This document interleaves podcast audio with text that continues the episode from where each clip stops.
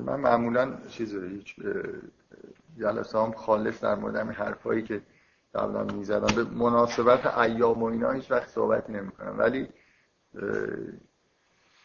یه نکته اینه که متاسفانه نام شنیدید یا آقای معرفت فوت کرد و خیلی برای, برای من چیزه برای من خیلی خبر غم بود. برای اینکه فکر می‌کنم اون کتاب از تمهیدی که داشت مینوشت ناقص بود. معرفت من چندین بار توی جلسات به هر حال بهش ارجاع دادم دیگه.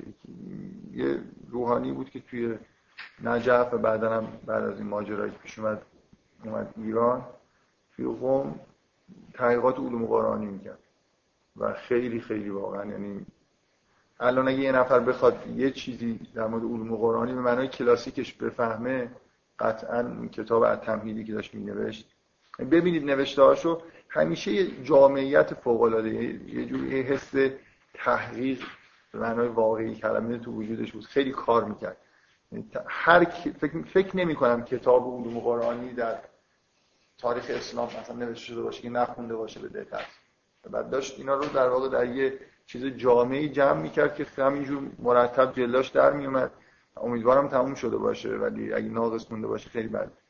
سنشون هم خیلی زیاد نبود ولی به هر حال دیروز گفتم فوت کردن امروز هم چند بار تلویزیون همین اصلی من دیدم که یه برنامه بزرگ داشت اینا داشتن میذاشتن. بعدم اینکه امروز من معمولا برای مثلا ایام نمی‌دونم سوگواری و فلان اینا هیچ حرفی نمی‌زنم. ولی یه یه چیزی در مورد محرم می‌خوام بگم در واقع در مورد این ماجرای کربلا به عنوان مناسبت اینکه وارد محرم شدیم. فکر می‌کنم بد نیست.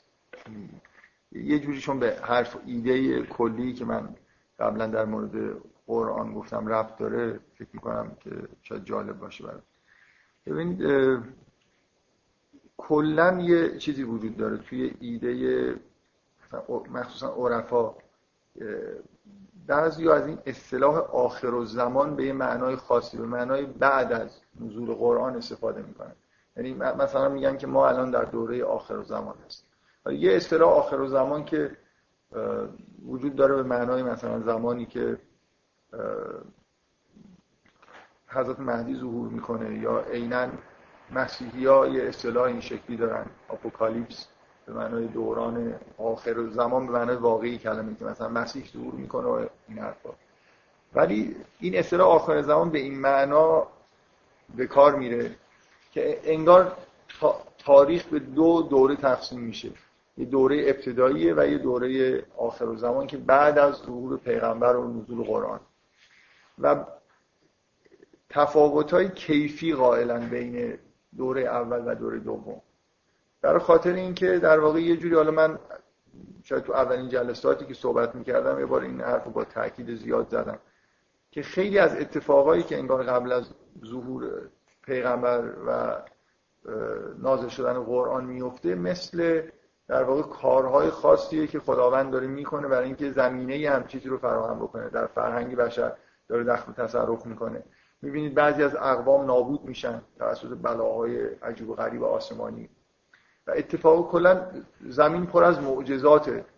خداوند نگار یه ظهور بیشتری داره. ولی بعد از اینکه در واقع این معجزه قرآن که معجزه جاویده به وجود میاد دیگه اون حالت ها در واقع توی زمین نیست. نه زمین سازی هست نه لزومی در واقع وجود داره که خداوند هی به صورت به اصطلاح تکوینی خودش رو قدرت خودش نمایش بده. برای اینکه یه معجزه دائم توی زمین هست دیگه.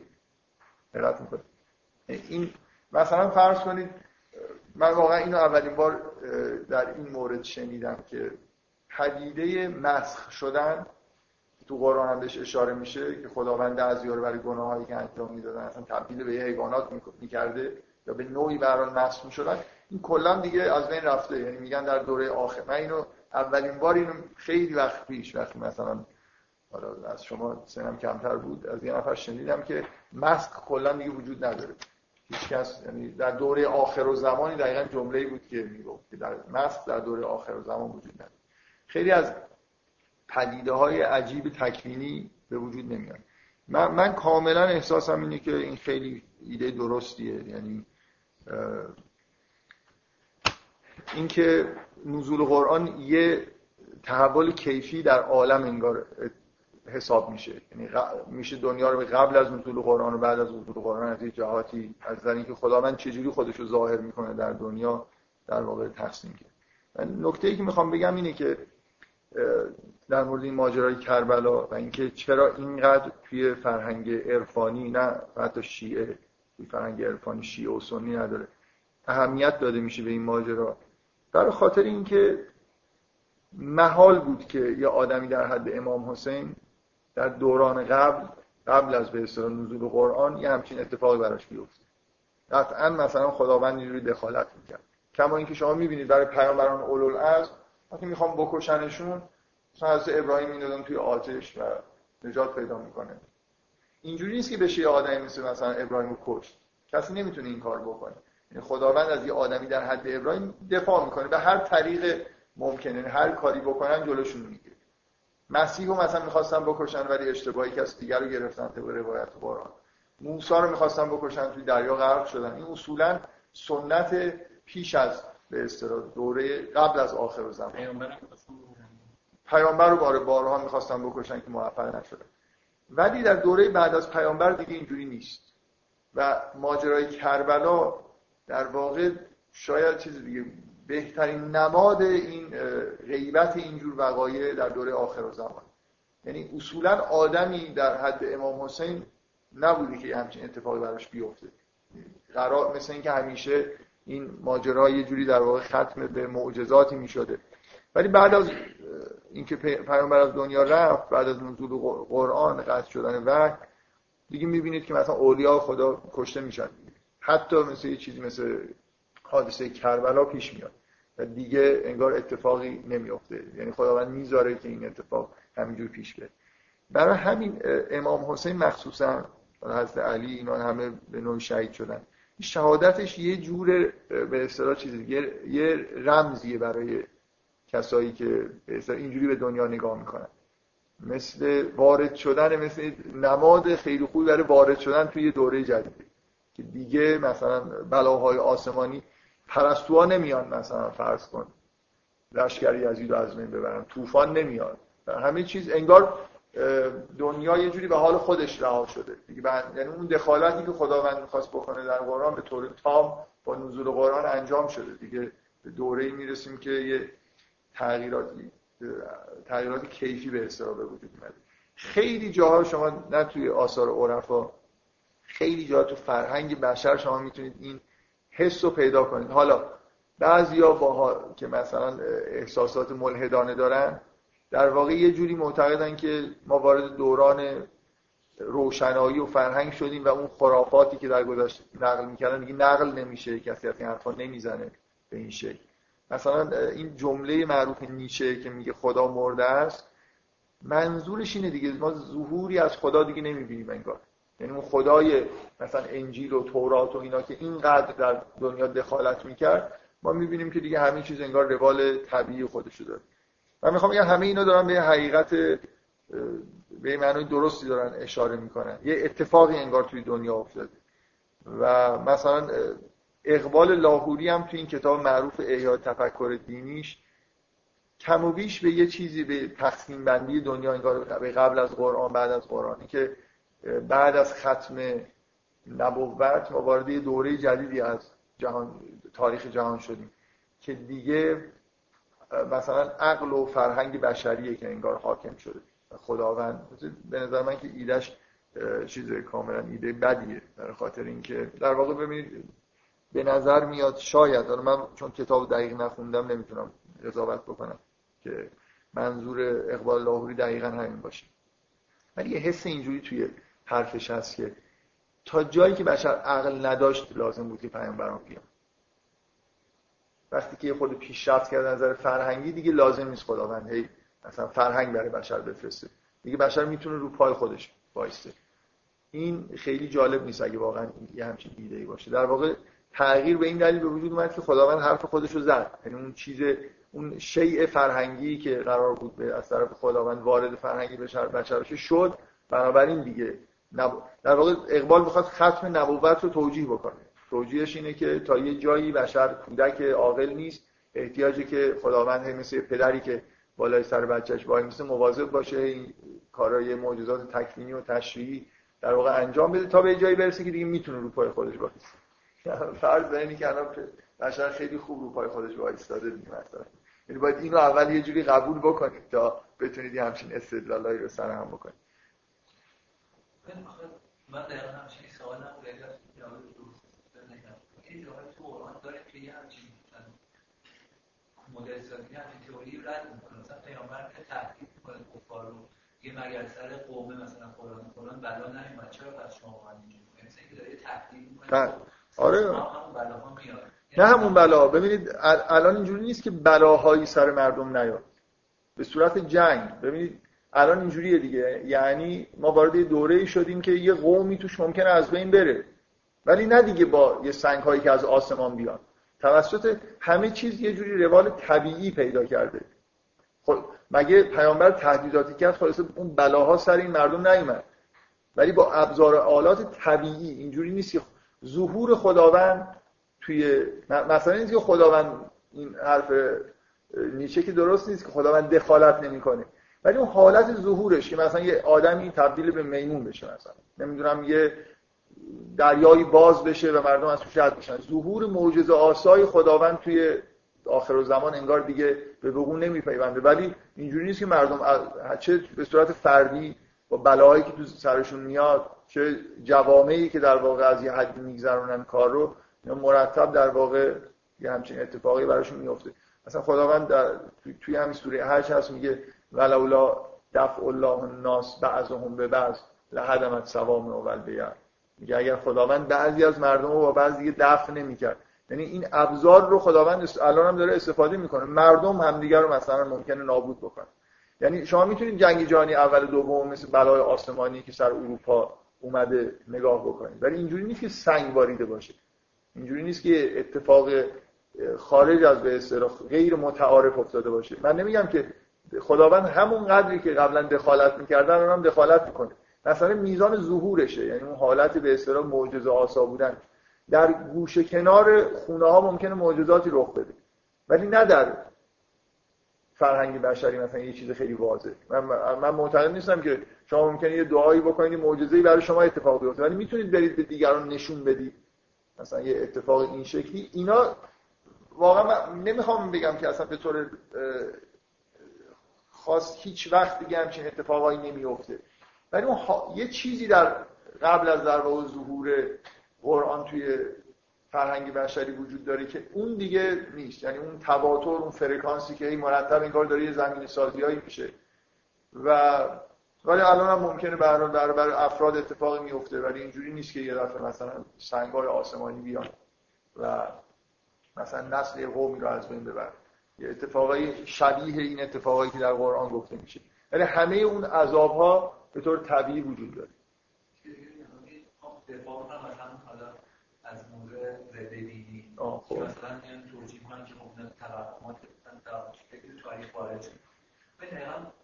متناسب با سیر از بین رفتن این معجزات از طرف خدا این کار عجیب غریب مردم کم شد این سحر سحر و جادوگری هم الان دیدید قشنگ با تقریبا با هم روند یه از جامعه ما نیست که خود تو جامعه خود از اینجور کارا وجود یعنی انگار این دو تا یه چی میگن یه رابطه کورل همزیستی خیلی چیزی با هم. داشتن خب؟ خب.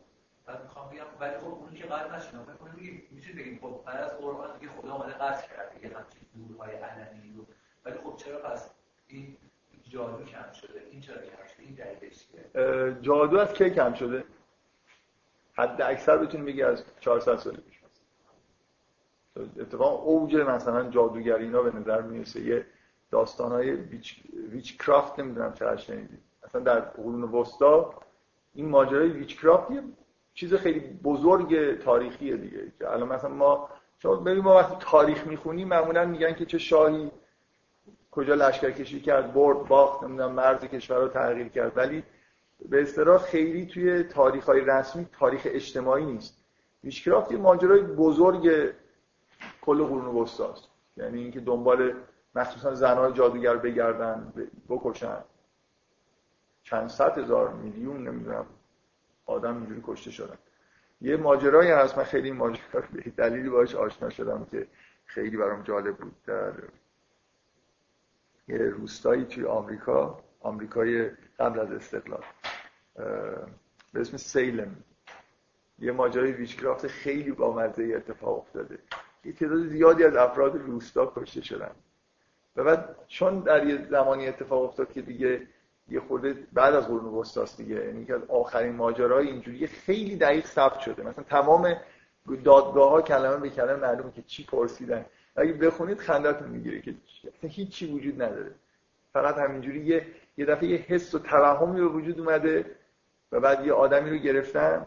هر چی مثلا میگه من جادوگر نیستم پلاسی یه جوری دهنش می‌ذارن و بعد ازش به زوری اعترافایی می‌گیرن. این اونو لو میده. آخرش تعداد زیادی رو تو روستا کشتن به مناسبت اینکه جادوگر است در این کوریلیشنی که میگی ببین اون چیزی که واقعا شما پیامبر بزرگی ظهور نکرده که معجزاتی آورده باشه. دیگه روایت های تاریخی هم ساختگی به اون صورت وجود نداره. خیلی نادره دیگه. یعنی یه واقعی نیست که الان مردم دنیا حتی روش توافق داشته باشن. یعنی کوریلیشنه یعنی این خرافات و جادوگری و کیمیاگری اگر شما همه اینا رو خرافه بدونید اینا حد اکثر 300 400 سال سابقه داره از بین رفته در حالی که حرف از حداقل 1400 سال قبل.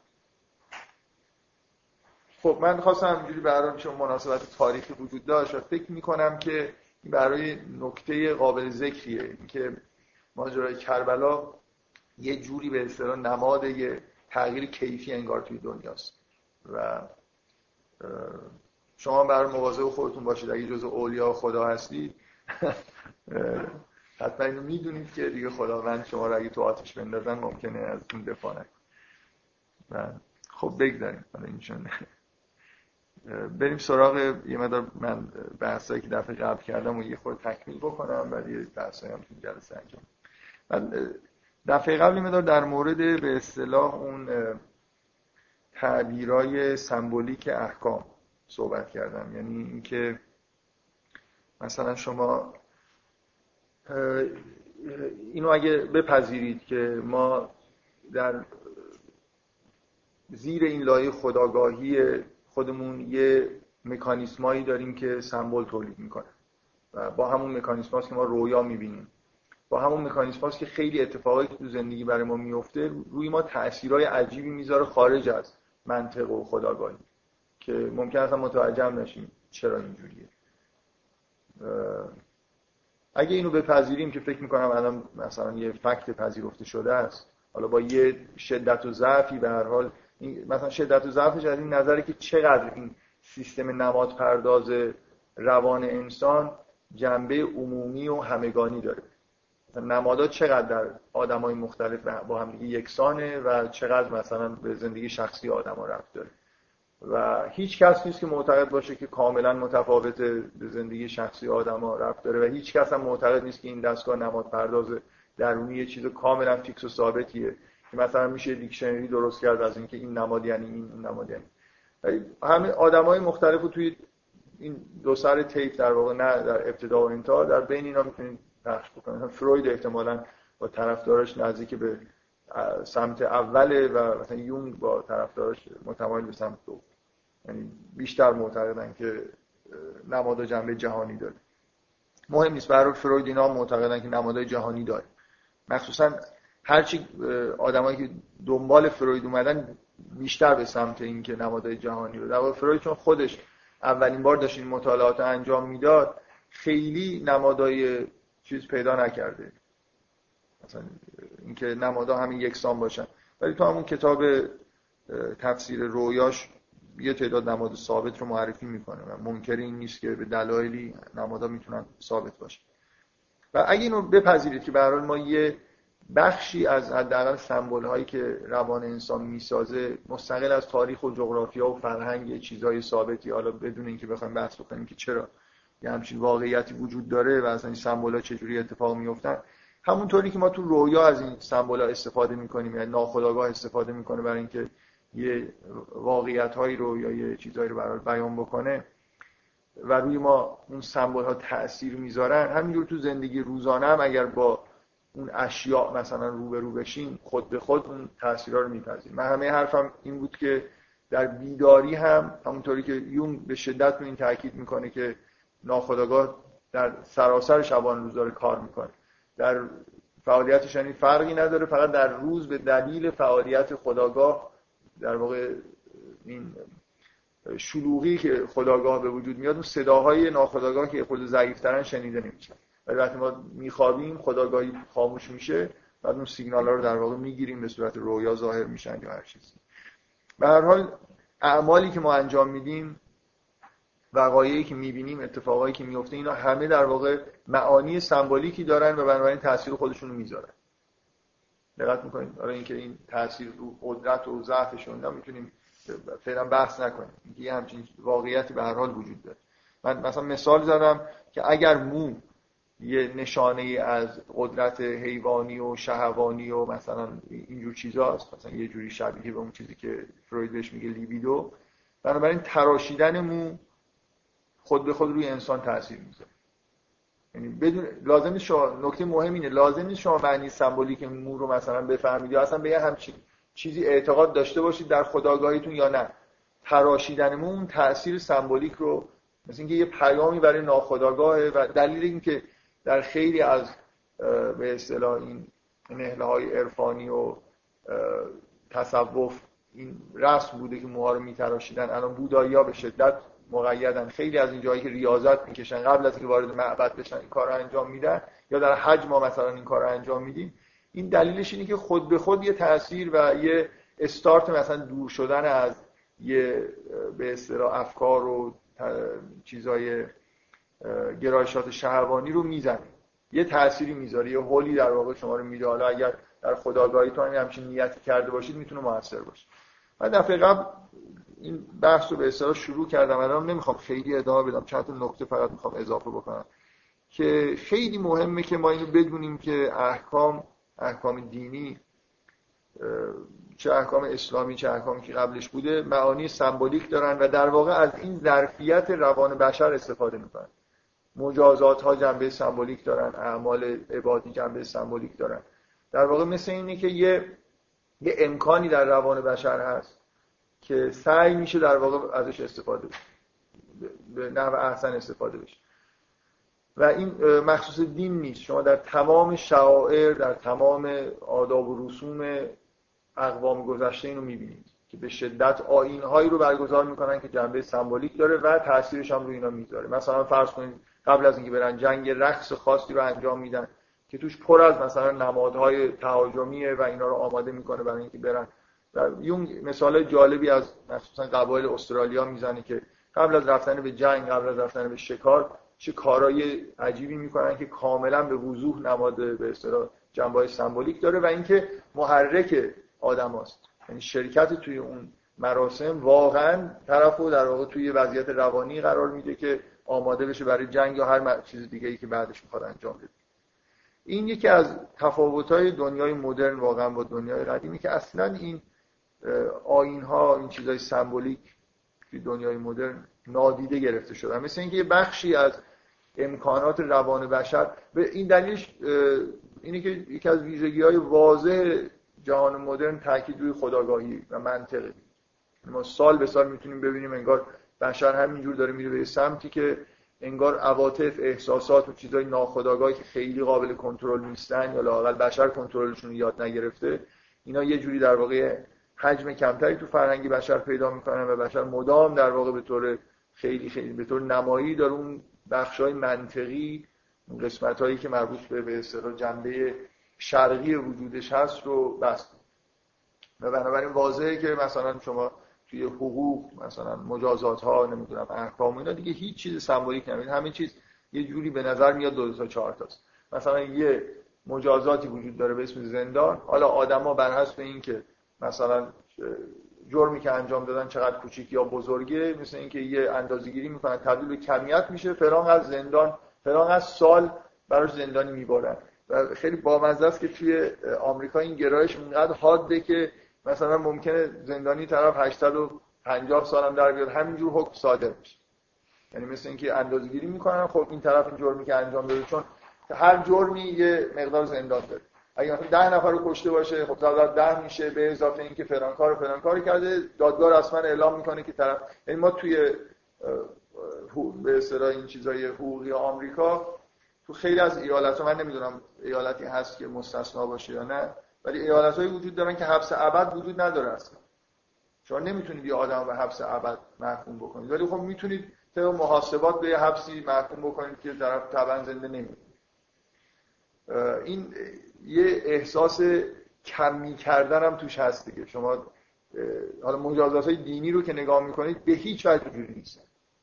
یعنی به شدت هر مجازاتی بر حسب اینکه چه اتفاقی افتاده متناسب با اون یه مجازاتی در واقع در نظر گرفته میشه. حالا من در یه موردی یه می‌خوام بعدا این بحثی بکنم در مورد همین مجازاتی که تو سوره نور قبلا در موردش صحبت کردیم. این مقدمه بود که من دفعه قبل چون با ترجمه این گفتن که اصلا بخشای ضبط نشده یه تکراری کردم. حالا چیزایی که این دفعه می‌خواستم اضافه بکنم اینه که من در جلسات قبل یه بار خیلی خیلی تاکید کردم شاید بعدا یه بار تکرار کرده باشم که من به شدت به این معتقدم که فهمیدن فلسفه احکام به معنای اینکه چرا چرا این احکام در واقع در دین وجود دارن؟ چرا از ما هم چیزای خواسته شده؟ و معنیشون چیه؟ جزء اجرای احکامه. اینجوری نیست که یه چیز لوکس و تزیینی باشه. شما اگه ندونید که مثلا فرض کنید حجاب یعنی چی و چرا قراره حجاب بذارین طبعا به اون حکمی که وارد شده به طور کامل عمل نکرد. یعنی اگه نف... من نفهمم که نماز خوندن چیه روزه گرفتن چیه و اینا در واقع دلیلش چیه. هدف من از این کارا چیه؟ چرا ورز شدن؟ واقعا به احکام به معنای واقعی کلمه عمل نکردیم. بنابراین خیلی خیلی مهمه که ما معنی احکام رو درک بکنیم. من می‌خوام تاکید مجدد و خیلی زیادی بکنم که این درک جنبه سمبولیک احکام فوق العاده مهمه توی فهم احکام. یعنی اگه می‌خواید راهی باز بکنید برای اینکه احکام رو بهتر درک بکنید باید با این به اصطلاح تاثیرات نمادینی که افعال روی ذهن بشر می‌ذارن آشنا باشید و الان ما تو دوره زندگی می‌کنیم که حداقل تا قبل از قرن بیستم مطلقا این افکار از بین رفته بود ولی به هر حال یه شاخه روانکاوی توی قرن بیستم به وجود اومده که این موضوع رو بهش رسمیت داده بررسی می‌کنه. حالا اینکه به جایی نرسیده که مثلا فرض کنید از این جنبه های سمبولیک برای حقوق استفاده بکنن. اگه روانکاوی نمی‌دونم به هر حال احتمالا شنیدید دیگه. یه دانش خیلی رسمیت یافته ای نیست مثل مثلا فرض کنید فیزیک.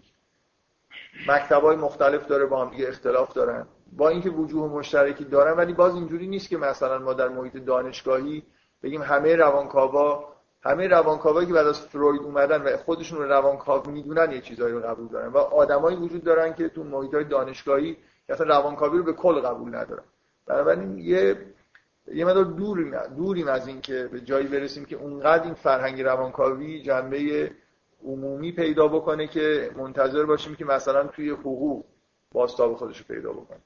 در حالی که این اگه مثلا کسی بخواد حرف از مجازات های سمبولیک بزنه یه جوری داره با این گرایش های فوق العاده بزرگ تاریخ بشر میجنگه. گرایش به کم کردن گرایش به استفاده از منطق و خداگاه توی همه امور. اصلا فرهنگ غربی واقعا تاریخش چیز دیگه. مبدع تحولش آمدن یا آدمایی مثل دکارت و در واقع انقلاب علمی و اینا همه انقلاب در واقع برای به سمت رفتن به سمت منطق و ریاضی و اینا بوده. بنابراین خیلی نمیشه امیدوار بود که غرب به این زودیا به این نتیجه برسه که بخواد از این ایده های روانکاوی استفاده بکنه. برای اصلاح بعضی از جنبه های حقوق و کلا مراسم اجتماعی. بنابراین من روی این خیلی می‌خوام تاکید بکنم که مهمه این فهمیدن تعبیرهای سمبولیک برای اینکه بتونیم جزئیات احکام رو حتی در بیاریم. مثلا شما بذارید من یه مثال ساده بزنم. من یه بحثی در مورد هجاب کردم و سعی کردم هجاب رو به عنوان اینکه زن مثلا چرا هجاب باید داشته باشه و این مقدار تعیین شده تاکید من روی این بود که همه چیز توی رابطه زن و مرد باید بره به سمت معنیدار شدن و بنابراین مثلا یه جوری اون بخشی از وجود مثلا انسان که جنبه معنایی بالاتری داره یعنی چهره خوبه که در معرض دید باشه و بقیه جا پوشیده باشه. مثل اینکه حجاب وسیله ایه که اون بخش معنادار مثلا جسم یه جوری تجلی پیدا بکنه. شما یه طریق دیگه هم من می‌خوام بگم این حکم رو می‌تونید بفهمید. اینکه بیاید به جزئیات نگاه کنید ببینید که مثلا فرض کنید ما برای هر کدوم از اعضای جسمانیمون نظر سمبولیک چه معنایی داره. مثلا فرض کنید مو باید پوشیده باشه برای خاطر اینکه مو نشانه ای از مثلا فرض کن نیروی شهوانیه مثل اینکه این این چیزیه که نباید در معرض دید عام باشه. ولی مثلا چشم و ابرو و می‌دونید منظورم چیه؟ یعنی بیاید خیلی وارد جزئیات بشید سعی بکنید که به طور سمبولیک ببینید چه چیزایی باید پوشیده باشه چه چیزایی مثلا نباید پوشیده باشه و سعی کنید مثلا یه جوری اینجوری مثلا رو پیش ببرید. بدون اینکه دیدگاه کلی داشته باشید با وارد شدن توی جزئیات. حالا من بحث رو ادامه نمیدم برای خاطر اینکه فکر می‌کنم خیلی در واقع با بحث این سوره مربوط نیست و اینکه کمتر می‌تونیم شانس اینو داشته باشیم که یه احکامی رو خیلی دقیق مثلا بر اساس این تاثیرات سمبولیک به طور کامل توجیه بکنیم. ولی همین الان آدمایی اگه یه ذره با مفاهیم سمبولیک آشنا باشن خیلی خیلی چیزا از احکام می‌فهمن که بدون اینا نمی‌تونن به نظر من بفهمن. به نظر من بخش ضروری از درک فلسفه احکام اینه که ما این معنی سمبولا رو تا حدود بدیم.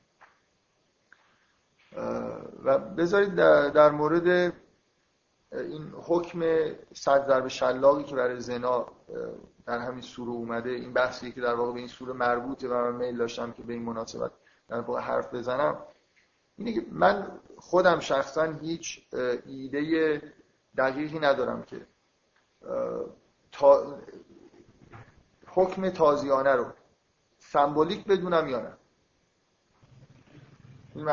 من, شک دارم که آیا احکام مربوط به تازیانه زدن معنی سمبولیک داشته باشن. یعنی احساس من اینه.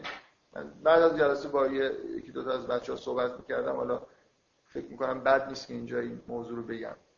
که اون آیه‌ای که توی سوره قبلا نازل شده. توی قرآن یک بار یه آیه نازل شده که اگر زنی مرتکب این عمل شد در یه اتاقی محبوسش بکنید تا اینکه خداوند حکمشو بده. بعدا این حکم توسط در واقع این حکم مربوط به تازیانه در واقع تکمیل شده دیگه. یعنی اینکه خداوند اینا رو انگار از اونجا آزاد کرده تا با این حکم در واقع مجازات بشن و آزاد زندگی کنن به زندگی خودشون ادامه این می‌تونه من می‌خوام اینو بگم چون هی تاکید کردم که هم به اصطلاح احکام یه جوری معنای سمبولیک دارن.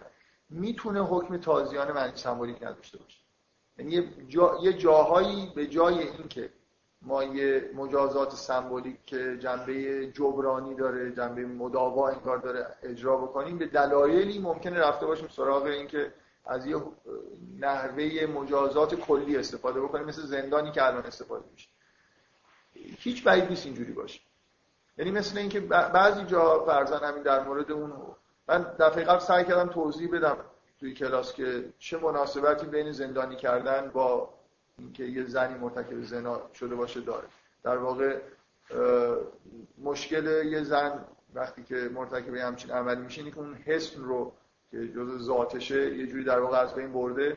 بنابراین توی حسن قرار دادن ممکن جنبه جبرانی داشته باشه. دیگه شما ارتباط آدم ها رو باش قطع بکنید. مثل اینکه یه حسن مصنوعی براش بذارید تا اینکه شاید وضعیت روانیش به حالت اول برگرده. من احساس می‌کنم ممکنه حکم واقعا همین باشه ولی به دلایلی مثلا اینکه دلایل اینه که یک اینکه امکان اجرای حکم در زمان گذشته نبود. ما نمی‌تونستیم آدم ها رو زندانی بکنیم. برای اینکه احتیاج به این بود که شما مثلا این ساختمان های بزرگی شاید درست بکنید مثلا سلول درست بکنید بهشون غذا بدید. یه جوری از نظر وضع اجتماعی گذشته بعضی از مجازات ها مثل مجازات زندان اصلا عملی نبود. یا ممکنه مشکل این باشه که بگید که خب مجازات سمبولیک خیلی خوبیه جنبه مداوایی هم داره عالیه. ولی اینکه کی تموم بشه وقتی که وحی قطع شده باشه کی می‌خواد تشخیص بده که این زن به آخر چیزش رسید؟ به مجازات خودش رسید. بنابراین ممکنه من می‌خوام بگم که ممکنه به این دلیل در قرآن اون آیه اومده. یه نفر باید بگه چرا یه آیه اومده در حالی که بعدا خود تغییر کرده؟ من می‌خوام بگم که احتمال داره که اون آیه اون حکم حکم خوبی بوده. ولی به دلایل اجرایی مثلا قابل اجرا نبوده تبدیل شده به یه حکم کمی که جانشین اون شده. و تازیانه خوردن ربطی از سمبولیک با عمل مثلا منافی افت نداره. کما که زن و مرد هر دو دارن همین چیزو به اصطلاح بهشون می‌زنن دیگه صد تازیانه می‌زنن. بنابراین می‌تونه آدم اینجوری فکر بکنه که مجازات هایی که توی به اصطلاح احکام هست غیر از تازیانه. جنبه مثلا کیفی دارن جنبه سمبولیک دارن معنی دارن.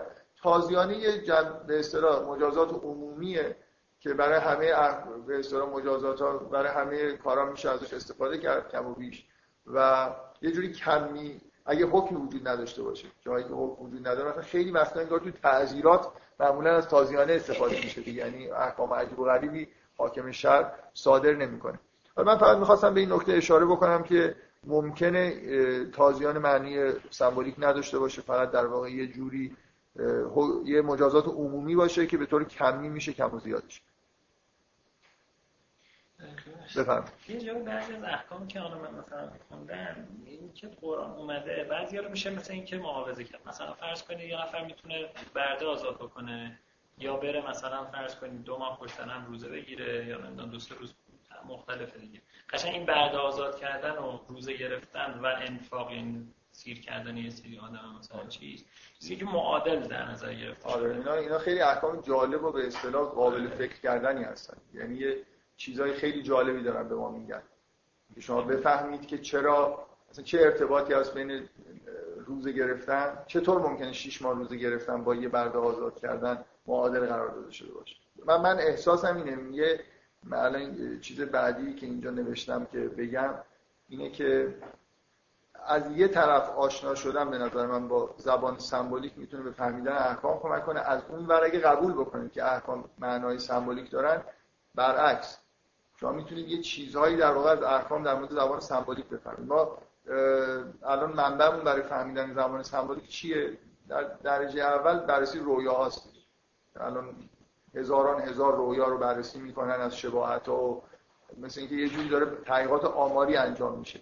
ولی اگه یه نفر ایمان داشته باشه به قرآن و احکام رو قبول داشته باشه و اینو بپذیره که اینا معنای سمبولیک دارن پس یه منبع خوبی پیدا کرده برای اینکه در واقع یه سری سمبولا رو که شاید به راحتی قابل تشخیص نباشه معنیشون معنیشون بفهم یعنی یه تبادلی بین در واقع این دوتا دانش می‌تونه به وجود بیاد درک فلسفه احکام و فهمیدن معنی سمبولا.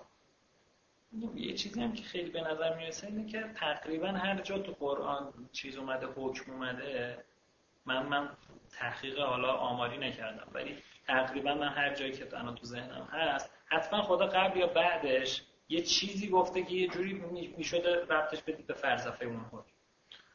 معمولا اگه اینجوری هم نباشه فضای اون جایی که اون حکم داره قرار می‌گیره یه جوری کمک می‌کنه که شما معنی و مثلا ریشه رو من قبلش فکر می‌کردم که مثلا یه سری آیه وجود داره تو قرآن یه سری احکام گفته بعد خب یه سری آدم هستن از این احکام استفاده کردن. ببینید یه جوری آدم بخش بخشایی از قرآن می‌تونه اصلا در نظر نگیره دیگه.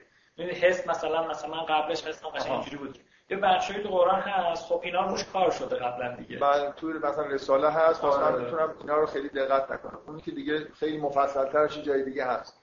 اون جاهایی رو که مثلا ندیده که اصلا که خودم اصلا توی توی قرآن من بارها رو این تاکید کردم. حکما میان بیشتر به این معنی به این دلیل که می‌خوان معنی حکم شما بفهمید برای همین جزئیات وجود نداره.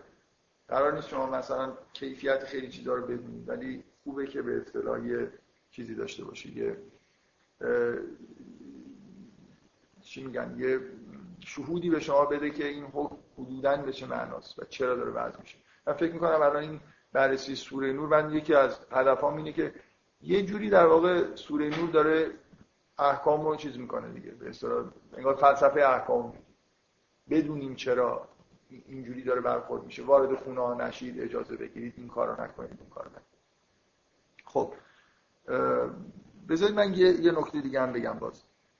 یه چیزی وجود داره یه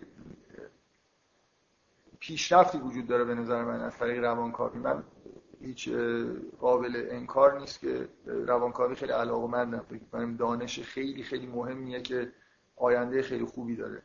حالا الان مورد بیتوجهیه برای خاطر اینکه داره به واقعیت می‌رسه که خلاف تصورات عمومی هستن. مثل اینکه یه جایی یه کندوکاوی داره میشه یه چیزایی داره در میاد که انگار با فکر بر مثلا همین که اگه این حرف یون رو قبول بکنید فرهنگ غرب برباد میره. میگه که خداگاهی جزیره یه در اقیانوس ناخداگاهی. فرهنگ غرب همش همون جزیره است دیگه. داره بخشی از اون جزیره است بنابراین همش داره رو اون کار می‌کنه. برای همین یونگ اصلا جا نمیفته دیگه. و برای همینه که یونگ آخر عمرش میاد مثلا مرید نمی‌دونم چیزای چینی و هندی و همه همش از شرق می‌زنه. خود یونگ هم واقعا افکارش به اینجا رسیده که غرب هیچی نداره دیگه. احساس توهی بودن فرهنگ غربی واقعا توی کارهای یونگ هست. برای همینه که خب غربی هم دوستش ندارن. چون واقعا توی شرق روانکاوی یه جوری جای پیشرفت بهتری داشته باشه با توجه اینکه ما حداقل به بخشای از فرهنگمون به این چیزا در واقع علاقه در حال الان یه چیز امیدوار کننده همینه. هی مرتب رویاها دارن بررسی میشن. مثلا فرض کنید من خیلی متنای خوبی دیدم در مورد اینکه بیماریایی که توی رویا ظاهر میشن. اینقدر یعنی تعداد رویایی که بررسی میشن زیاد شده که میشه به طور تجربی مثلا کم کم اینا رو فهمید. یعنی اصلا لازم نیست که شما شهودن بفهمید که چرا فلان بیماری چه رفتی با همچین سمبل سازی توی ناخودآگاه داره. ولی یه همچین واقعیتی وجود داره. یعنی الان کتابای خوبی هستن. واقعا فکر می‌کنم خیلی این داره جا میفته که بعضی از نشانه های بیماری ها جنبه سمبولیک داره و بعضی از بیماری ها توی رویا قبل از اینکه عوارض جسمانی خوبی به اصطلاح نشون بدن قبلا تو رویا ظاهر میشن اگه این راست باشه که قطعا راسته نظر من قطعا راسته. خب این خیلی مهمه دیگه. شما اگر یه آموزشی بدید که مردم اگه همچین رویاهایی دیدن مثلا این نشانه مشکلات ریویه نشانه مشکلات قلبیه قبل از اینکه یارو سکته بکنه قبل از اینکه دچار مشکلات اساسی بشه یا عفونت نمی‌دونم داخل بدنش پیشرفت بکنه می‌تونه به پزشک مراجعه بکنه. اگر استاندارد شده باشه واقعا اینا تبدیل به دانش بشه. مثلا آس من واقعا میگم این کتابی دیدم که خیلی با اطمینان بعضی بعضی رو با اطمینان که همیشه مثلا آس که همچین رویاهایی همراه خودش داره یا تنگی نفس و الی از اون طرف یه چیزی وجود داره یه چیزی که به نظر من باز این خیلی امیدوار کننده است. اینکه رفت جرم هایی که مردم مرتکب میشن یه آثاری در رویاشون باقی می‌ذاره از خودش. و اینا خیلی می‌تونه در واقع شاید رد و پاهایی از اینکه مجازات های متناسب با اون جرما چیه به وجود بیاد. مثلا این خیلی شهرت داره که مردهای همجنسگرا یه جوری در واقع به طور مرتب خواب زندانی شدن می‌بینن. بودن توی زندان. یا مثلا فرض چیزای شبیه این حالا من دیگه نمی‌خوام خیلی وارد جزئیات بشم.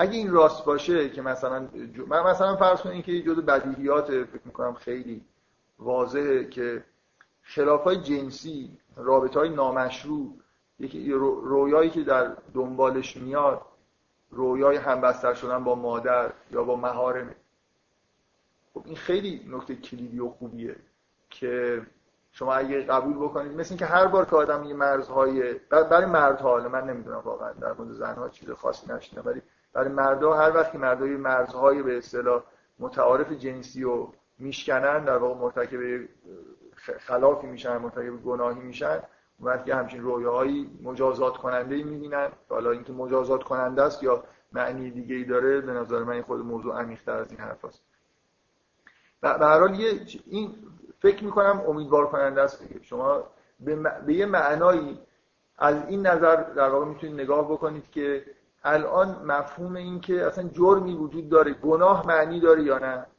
این کلا یه عده اینو بردن زیر سوال دیگه. اینکه مثلا اینکه من احساس گناه می‌کنم به دلیل اینه که فرهنگی من به من تلقین کرده. اینجوری نیست که واقعا یه کارهایی برای انسان گناه محسوب میشه. می‌دونید؟ این یه بحثیه دیگه. ما اصولا انگار یه ذات انسانی داریم که یه نوع عملکردهایی باش سازگاره یه نوع عملکردهایی باش سازگار نیست. اونایی که باش سازگار, باش سازگار نیست مانع رشدش میشه اینا در واقع گناهن. اونایی که در جهت رشدش هم خوبن. مثلا همچین چیزای بدیهی از نظر من الان زیر سوال دیگه. ولی اگه شما ببینید که مدام مثلا فلان که آدما انجام میدن کابوس می‌بینن. و دیگه نمیشه گفت که تو خوابم فرهنگ روشون اثر می‌ذاره می‌دونید یعنی فرهنگ روانکاوی جوری مانع از این میشه که آدم بگه اینا تو خوابم نشستن مثلا به دلیل اینکه فرهنگ بهشون تلقین کرد این کار اشتباس یه خواب مثلا تکراری سمبولیک اینجوری دیدن. بنابراین به یه معنایی شما چیز دیگه می‌تونید حرفایی بزنید. در مورد اینکه چه چیزایی جرم حساب میشن برای انسان. و اینکه مجازات های متناسب شاید حتی توی رویاها به یه نوعی مجازات های سمبولیک متناسب بتونید در بیارید من نمی‌خوام وارد جزئیات بشم برای خاطر اینکه اینجا چیز بفهم مثلا فرض جرم مجازات قتل خب رویا متناسب با خب شاید توی جامعه که مثلا اعدام میشه تمام دار باشه که رویایی توی جامعه. شاید اون زندانی شده. رویایی زندانی شدن اون ناشی از ترس از مجازاتیه که مثلا اگر مثلا یه زمانی کدوم کدوم کشوری الان همجنسگرایی توش مجازات زندان داره؟ در کدوم کشوری داره یه حرفی که می‌زنی شاید و فلان و اینا. اصلا نه مجاز اصلا قبلا که یا میکشتن یا هیچ کاری نمی‌کنن اصلا ما جایی شنیدی شما که مجازات همجنسگرایی زندان باشه. همجنسگرایی برای برای مرد همجنسگرا دلیل خیلی واضحی وجود داره چرا خواب زندان می‌بینه و چرا فوبیای زندان داره. برای اینکه عمل هم برای اینکه راه خروج بدن در عمل همجنسگرایی مسدود میشه وقتی که طرف داره به اصطلاح مردی که همجنسگراست مفعوله. بنابراین اگه شما جسم رو به عنوان مثل خونه جسم به عنوان خونه ظاهر میشه بنابراین جسم مثل اینکه یه دری بسته میشه و طرف توش زندانی میشه برای همین خواب زندان می‌گیره متوجه هستی چی میگم؟ یعنی ربطی به فرهنگ نداره واقعا. یعنی ربطی به این داره که ما جسممون خونمونه. و تو رویا همیشه همینطوری شما اینو می‌بینید آره نه اصلا کلا خب ببین این, این اطلاعات کافی نه از این مورد جزئی از موضوع رویا دیدن. رویا دیدن اینقدر که شما فکر می‌کنید تحت تاثیر فرهنگ نیست. فکر می‌کنم خیلی داره روشن میشه که سمبول ها خیلی جنبه خیلی از سمبول ها جنبه جهانی دارن.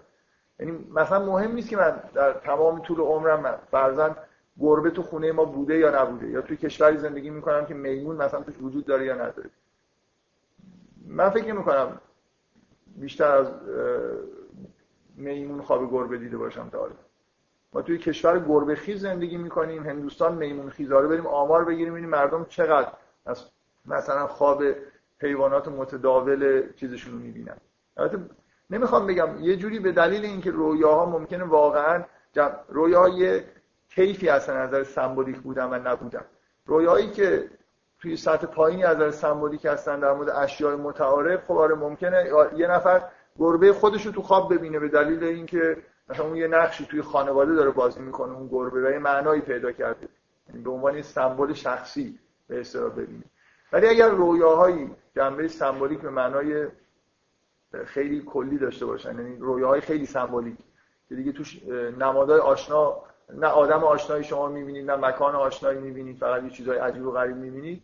اونجا بریم واقعا آمار بگیریم ببینیم مثلا مردم توی این کشور با اون کشور به حسب اینکه با چه حیوانات سر کار دارن حیونا رو می‌بینن یا نه.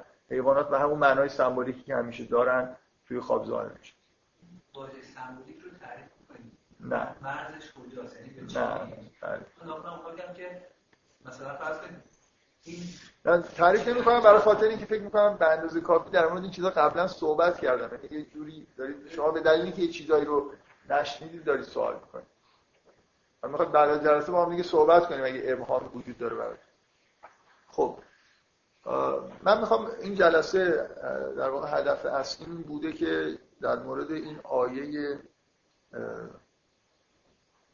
آیه چندم میشه؟ آیه آیه 61 یه آیه طولانی توی سوره نور هست. من اصلا اولم که خوندم گفتم خب حالا مثلا یه جوری یه جاهایی برای توی قرآن یه چیزی پیش میاد. شما یه ممکنه یه تک آیه‌ای به قبل و بعدش خیلی به نظر رفت نداشته باشه. برای عجیب به نظر نیست. اگه اینجوری نگاه کنید شاید عجیب ترین آیه سوره نور این آیه که میگه لیس علی الاعما حرجون ولا علی الاعرج حرجون. این که ولا علی مریضه حرجون ولا علی انفسکم خیلی بامزه است که ان تاکلوا من بیوتکم یعنی مثل اینکه خیلی عجیبه دیگه. و بعد این و بعد این ادامهش این نزدیک بیش از نصف یک صفحه نصف صفحه قرآن توی همین قرآنیه که ما ازش می‌خونیم که مدام تکرار میشه ان تاکلوا من بیوتکم او بیوت آبائکم او بیوت امهاتکم او بیوت اخوانکم.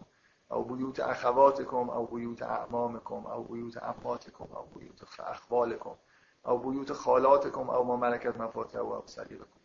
حداقل می‌شد از بیوت مثلا اینجا فاکتور گرفت می‌شد یه جوری به هر حال این آیه رو و حالا به غیر از این تکرار اصلا خب یعنی چی که یه آیه ای کجا شما توی رساله دیدید که یه حکمی وجود داشته باشه که تو کدوم خونه میشه غذا خورد تو کدوم خونه نمیشه غذا خورد؟ و یه جوریه دیگه. برای اگه به عنوان حکم نگاه بکنید که اصلا معلوم نیست که این حکم چیه. شما بعدا هم ادامه پیدا نکرده. فکر نمی کنم کسی مثلا بچگی شنیده باشه یه حکمی در مورد کجا برو غذا بخور کجا غذا نخور. آیه به, به این طولانی مثلا با این چیز به اصطلاح عرض و طول با این مقدار تکرار جزئیات طبعا احتیاج به این داره که آدم فکر بکنه اینجوری معنیشو بفهم این حالت غیر عادی بودنش من فکر می‌کنم نمیشه به اصطلاح انکار کرد و اینکه احتیاج به فکر کردن داره که معنیش چیه. بفهم فقط در مورد غذا خوردن. آیه, آیه معنیش اینه که بر کور و شل و مریض و بر شما حرجی نیست مثلا که از خانه خودتان یا خانه پدرانتان یا خانه مادرانتان یا خانه مثلا برادرانتان یا خانه خواهرانتان امهاتون اموهاتون خالهاتون داییاتون او ما ملکت مفاتح او یا خانه جایی که کلیداشون دست شماست یا دوستانتان بخورید. این ترجمه این آیه است. ادامهش هم اینه که لیس علیکم جناح ان تاکلوا جمیعا او اشتاتا. گناهی بر شما نیست که جمعی بشین بخورید یا پراکنده. و اذا دخلتم بیوتن فسلموا علی انفسکم تحیتا من عند الله الاخر به هر حال احتیاج به این داره که آدمی خود سعی کنین آیه رو بفهمید من فقط می‌خوام بگم که اگه کسی تا حالا توجه نکرده که بعید می‌دونم کسی این سوره رو بخونه و توجه نکنه که این آیه آیه که احتیاج به بحث کردن داره که اصلا یعنی چی؟ حکم چیه؟ خب بذارید من با توجه به اطلاعاتی که الان داریم می‌خوام اینجوری در واقع بحث بکنم. دو تا حد بزنیم که به چی می‌تونه مربوط باشه. من کلی در مورد جوانب این سوره صحبت کردم. مثلا یه مجموعه اطلاعاتی که شاید اگه لازم بود از خارج سورم بدم سعی کردم بهتون بدم. یه جوری بخشایی از سوره به نظر من تا حدودی روشن شده. چه اون معنی اون تمثیل یا فرض کنید اون دوگانگی هایی که در مورد زن و مرد وجود داره دوگانگی های شرقی و غربی یا مثلا فرض کنید حالا چیزهای مختلفی که گفتم ببینیم چیزی در میاد با هم مقدار اطلاعاتی که داریم. چی می‌فهمیم که چرا؟ چه مشکلی وجود داره که آدما برن تو خونه هم دیگه غذا بخورن؟ که داره مقررات براش وضع میشه. یه یه, یه حدس اینه. به اطلاعاتی که من قبلا بهتون دادم رجوع بکنید. یه حدس اینه که بیایید به اون دوگانگی ها برگردیم. که اساس دوگانگی شرقی و غربی دوگانگی که در مورد زن و مرد وجود داره و به نظر میاد که یه جوری دوگانگی جهانی خیلی جا آدم در طبیعت هم ظهورش می‌بینه. من سعی کردم توضیح بدم که میشه همه چیز رو با هم دیگه در واقع جمع کرد که ریشه همه, چی، همه این دوگانگی ها در دوگانگی بین جذب و دفع باشه. مثلا مرد در قطب غربی با تمایل به به اصطلاح دفع و زن در قطب شرقی با تمایل به جذب. و کلی چیزا رو سعی کردم توضیح بدم با استفاده از اینکه چرا مثلا تفکر عاطفه نمی‌دونم مقابل هم دیگه هستن چرا؟ دیگه اون برای فکر کنم یه جلسه کامل در مورد این صحبت کردم دیگه. نمی‌خوام برگردم. خب اگه اینو بپذیرید پذیرفته باشید و نپذیرفته باشید چون من قبول دارم خودم این حرفو می‌زنم. خوردن function زنانه میشه. در مقابلش دفع کردن function مردانه یعنی اون دوتا به اصطلاح پریود رشد انسان که فروید بهش اشاره می‌کنه مثلا پریود دهانی و به اصطلاح آنال اینا جنبه زنان و مردان پیدا می‌کنن. فروید خیلی. من نمی‌دونم که اشاره به این موضوع کرده باشه ولی این خیلی از نظر آماری فکت تایید شده ایه که انحراف های دهانی در زنها بیشتره و انحراف های anal در مردها انحراف های روانی. به نظر میاد یعنی اون مشکلات fixation به اصطلاح دوره دهانی در زنها بیشتر مشاهده میشه. خب این یه چیز دیگه یه ارتباط. حرف از خوردن خوردن یه function خاصیه که متقارن نیست برای زن و مرد. بنابراین می‌تونه آدم بگه که اینجا شاید اینجا یه حقیقت زنانه وجود داره که ما به این دلیل خیلی تعجب می‌کنیم و نمی‌فهمیم. نمی‌فهمیم که مثلا آدما بیان توی خونه بخورن. ممکنه یه تاثیرایی مثلا داشته باشه که برای مردان نیست برای زناست بنابراین احتیاج مقررات داره. گاهی اینجوریه دیگه. مثلا من فکر می‌کنم گاهی یه واژه‌ای که فهمیده نمیشه تو قرآن مثل مثلا محسنات به نظر من به وضوح اگر زنها و میپرسیدن معنی کلمه محسنات رو درون خودشون رجوع می‌کردن.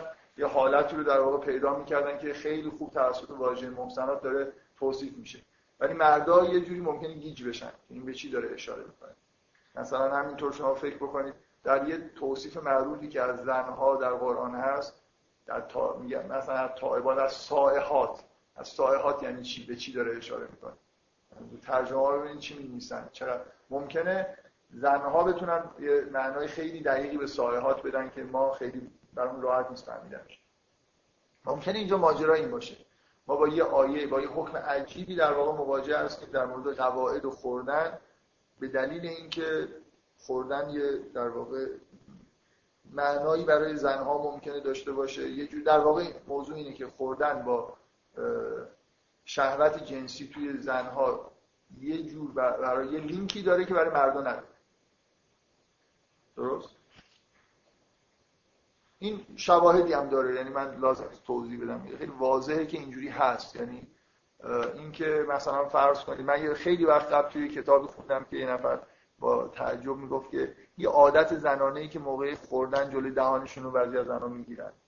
مثل خیلی محجوبن برای اینکه با یه حسای مثل چیز در شهوانی در ارتباط قرار می‌گیره. بنابراین ممکنه یه حالت گناه آلودی مثلا داشته باشه مردا اصلا همچین احساس مطلقا نداره یا اینکه کلا این عادت این که جلوی دهان رو گرفتن در مردا خیلی کم مشاهده میشه در زنها عادت بیشتره. و الی آخر دیگه اینکه به هر خوردن با یه احساسات جنسی ممکن اونجا لینک داشته باشه. مردا نمی‌فهمن شاید اینجا یه من دارم یه حدس رو برام می‌کنم یا که تایید بشه یا نه. و ببینیم حال و هوای خود این آیه و سوره و اینا چجوری من این روشن بود که اولین حدس اینه که شاید نفهمیدن ما نتیجه اینه که ما یه چیزهایی در زنانه رو نمی‌فهمیم. همیشه وقتی شما مردا یه چیزی می‌خونن نمی‌فهمن. تو قرآن من واقعا یه مقدار شک دارم که شاید اینجا زنها مثلا اینو بهتر می‌فهمن از مرد. خب این برای این یه, این نکته یه جور به اصطلاح. بذار اینو با یه چیزی یه چیز دیگه ای بهش اضافه بکنم. در واقع بذار اینجوری این نکته اول رو ادامه بدم که در واقع میشه اینجوری فهمید که شاید نشستن سر سفره و غذا خوردن به دلیل لینکی که برای زن با مسائل جنسی داره یه جوری خوب نباشه که آدم های مختلف بیان سر سفره آدم بشینن. می‌دونید مثلا یکی ممکن اینجوری تعبیر بکنه. دقت می‌کنید یعنی مثلا یه مرد اگه بشینه با یه زن غریبه غذا بخوره این در روح مرد هیچ شباهتی به اینکه به اصطلاح به عمل جنسی نداره. ولی برای زن ممکنه یه همچین حالت پیش بیاد. می‌دونی منظورم چیه؟ اگه شما قبول بکنید که لذت مثلا خوردن با لذت جنسی در زن نزدیکه بنابراین یه جوری مثل اینکه با یه مرد غریبه بشینه غذا بخوره یه جوری یه حسی بهش دست بده که انگار مثلا یه درصدی شبیه احساس مثلا یه زمینه ای برای فرض کنید یه چیز شهوانی براش ایجاد بشه. ها دارم همینجوری حدس می‌زنم دیگه. از یه واقعیت هایی که می‌دونیم دارم استفاده می‌کنم. بنابراین شاید این آیه داره اینجوری میگه که آدمای متنوع رو مثل اینکه داره محدود می‌کنه. اختار میده که آدما رو مثلا جمع نکنید تو خونتون غذا خوردن مثل اینکه احتیاطی بکنید. بفهمید من خیلی وقت کم دارم و اگه واقعا واجب نیست حرف. یه نکته دیگه باز. به این من دارم به در ادامه این یه حرفی می‌زنم که اینم خیلی واضحه به نظر خیلی مهمه. که اینو بفهمیم. غذا یه جور دیگه هم با زن ارتباطی داره که با مرد نداره. اینکه بدن زن بعد از متولد شدن کودک غذا تولید می‌کنه. بنابراین غذا درست کردن و غذا دادن به دیگران از نظر روانی برای زن یه باری داره که برای مرد نداره درست؟ احساس زن موقعی که غذا درست می‌کنه میده به دیگران این غذا دادن یه اصلا جایگاهی در روان زن داره. برای مرد اینجوری نیست. درست؟ یه حس مادرانه ای مثلا در زن وجود داره که لینک داره با غذا تغذیه کردن. پس اگر یه آدمای غریبه بیان توی خونه این مشکل هم وجود داره. مثل اینکه اون به اصطلاح حالت مادرانه هم اگر زن غذا درست کنه مثلا جلوشون بذاره دارن تغذیه میشن یه حسی برای زن وجود داره که اینجا نیست. این یه حدس اولیه دیگه. من من دارم واقعا دارم سعی می‌کنم. مسیر فکر خودم در مورد این آیه رو یه جوری در واقع جزئیاتش رو بگم بعدا قضاوت می‌تونستم مثلا یه دفعه بگم که من نظرم اینه که این درسته یا این غلطه. غلطشو نگم یا اون که درست در نظرم نیست رو بگم. ولی بعدم نمیاد که آدم گاهی چیزایی در واقع من می‌خوام سعی کنم بگم که چجوری قضاوت می‌کنم که کدوم این چیزایی که به فکرم می‌رسه نزدیکتر به اون چیزیه که توی قرآن نوشته. سعی می‌کنم مثلا یه جوری اینکه چجوری دارم به اون چیزی که می‌خوام بگم می‌رسم و بیان بکنم. بذار آره حدس حدس دوم اینه که این برمیگرده به این ماجرا. ما ما یه چیزی رو در تاریخ بشر یه چیز خیلی واضحی رو فراموش کردیم. اونم اهمیت خوردن. در دوران مدرن یکی از ویژگیاش اینه که خوردن به عنوان یه function اصلی در واقع ادامه اصلا ببینید یکی یکی از مشخصات دورانی که ما توی زندگی می‌کنیم اینه که ادامه حیات دیگه موضوعیت نداره است مردم مشغول اصلا انگار همه در حالی که دو هزار سال قبل در دقیقه اصلی مردم ادامه حیات بود بنابراین رفتن دنبال رزق رفتن خونه آوردن خوردن. لحظه نشستن سر سفره و خوردن و که دیگه امروز هم خلاص گذشت واقعا یه دورانی بشر اینجوری زندگی کرد که خوردن نکته اساسی بود. یه فیلمی هست من واقعا دو تا فیلم هست. من خیلی دارم می‌خواد آدما همه این دو تا فیلم رو ببینن. یه فیلمی هست به اسم نانوک شمال و یه فیلمی هم به اسم مردی از آران هر دوتا مال یه مستندساز معروف آمریکایی به اسم فلاهرتیه مستندهای یکی از معروف ترین مستندسازهای تاریخ سینماست. فیلم ها مربوط به دوران خیلی قبل هستن دیگه. مثلا فکر می‌کنم مثلا سی و فلاهرتی رفته در اون دوران که از نظر ما الان دوران تاریخی خیلی گذشت قدیمی حساب میشه به دو تا نقطه دور افتاده دنیا. که قطب شمال اسکیموها و یکی هم یه جایی به اسم آران که خیلی خیلی نسبت به اسکیموها رو پیش رفتن این دو تا فیلم خیلی به نظر من از فکت های جالبی از فضای زندگی گذشته بشر هست. تو نانوک شمال که شما فقط می‌بینید طرف فقط مسئله میشه گفت خوردن یعنی رفتن و شکار کردن و برگشتن و خوردن هم چیز دیگه ای در زندگی این آدم انگار نمود نداره. یعنی همه شما فصل ماهیگیری فصل شکار نمی‌دونم.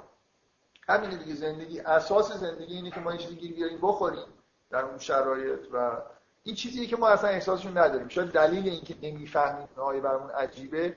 اینی که اصلا ما یادمون رفته که واقعا خوردن از همه function های طبیعی بشر مهمتره دیگه این چیز واضحیه که باش ادامه حیات میدیم چرا برای خاطر اینکه خب کنسرو وجود داره ما مشکلی نداریم. به هر حال یه جایی هم گیر با موبایلمون می‌تونیم تماس بگیریم برامون آزوقه بریزن. اگه برف بیاد مثلا نسودش هلیکوپترها میاد.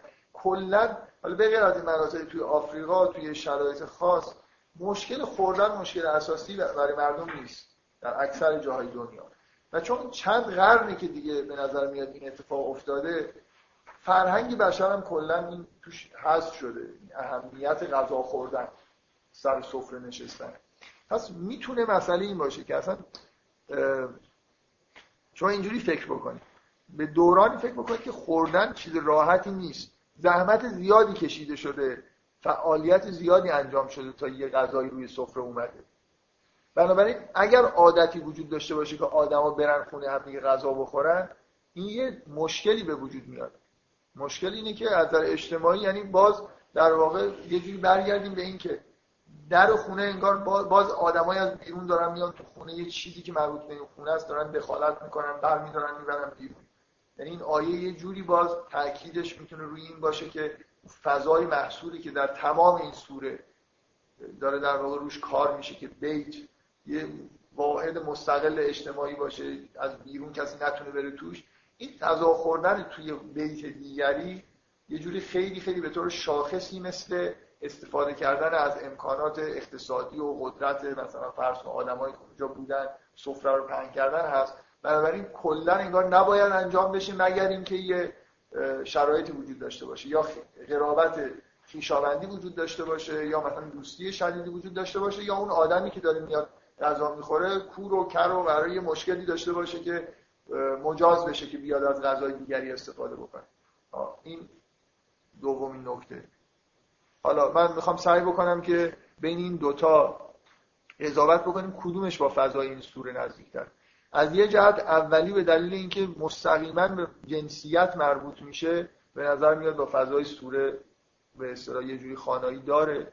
از طرف دیگه دومی یه جوری با محتوای کلی سوره هماهنگه. من می‌خوام سعی بکنم که با قبل و با محتوای خود آیه توضیح بدم که چرا یکیش به که ارجحیت داره. من می‌خوام برگردم به یه بار احکامی که بعد از احکام مجازات اولیه توی این سوره هست اینا رو یه نگاهی بکنیم برگردیم سراغ اولین سری احکامی که اومده بعد از احکام مجازات احکام مربوط به اینی که نباید وارد خونه دیگران بشید مگر اینکه اجازه بپرسید مگر اینکه بدون کسی نیست نمی‌دونم. ببخشید اونجا اصلا مسکونی نباشه و الی آخر. یادتون هست دیگه. این سه تا حکم بود. سه تا سه قطعه حکم بود. یکی اینکه ممنوعیت هایی در مورد وارد شدن به خونه ها دومی حکم های مربوط به حجاب.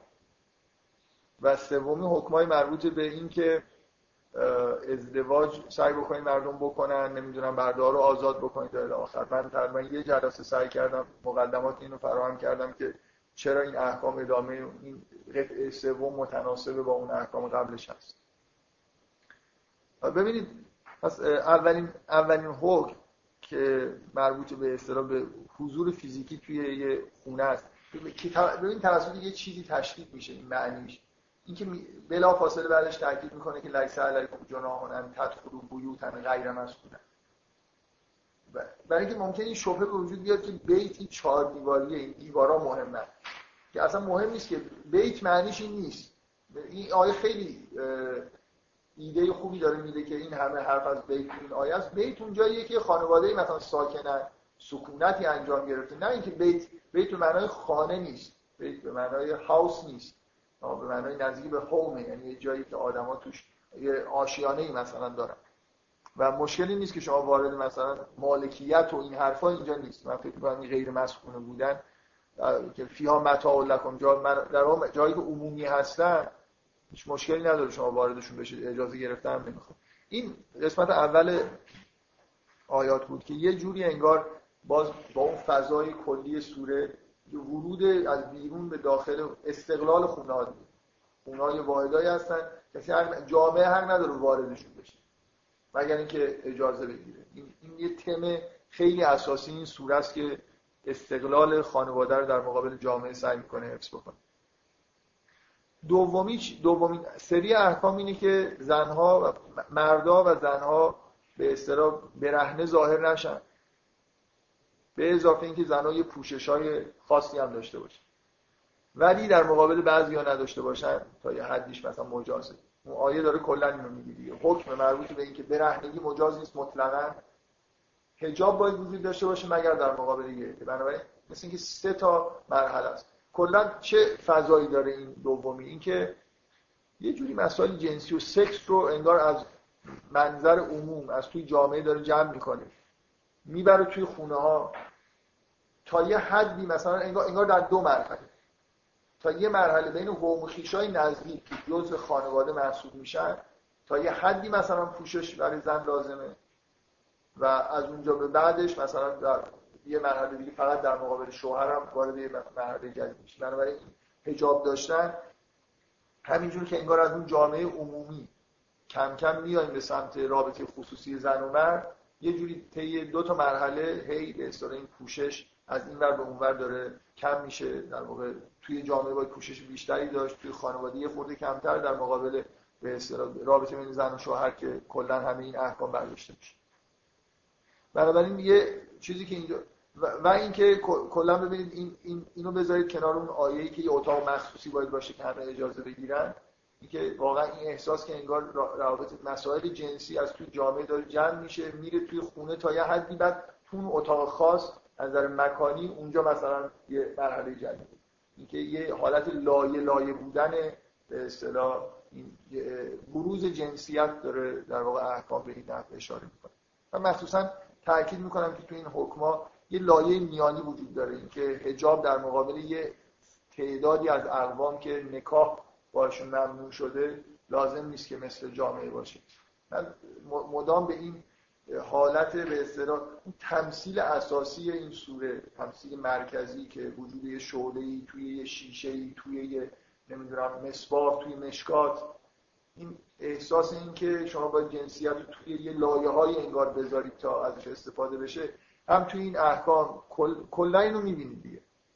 زن یه جوری به عنوان اون به اصطلاح جنسی از انسان که حامل بیته.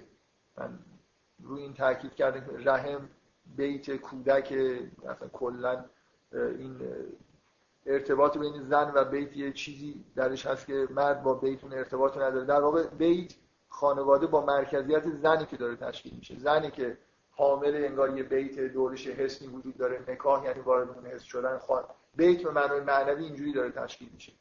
در اطراف زن نه در اطراف مرد. مرده که یه جوری در واقع متقاضی اینه که انگار خانواده رو داره تشکیل میده. بنابراین اینجوری که نگاه بکنید این خیلی خیلی نکته مهمیه که حجاب این آیه هایی که دارن در مورد حجاب صحبت می‌کنن در واقع اینا شما به راحتی می‌تونید اینجوری بهش نگاه بکنید که اگه اون مفهوم حس رو فهمیده باشید حجاب یه ظهوری از اون حس میده. زن در واقع برای خودش یه حس داره قرار میده توسط لباس.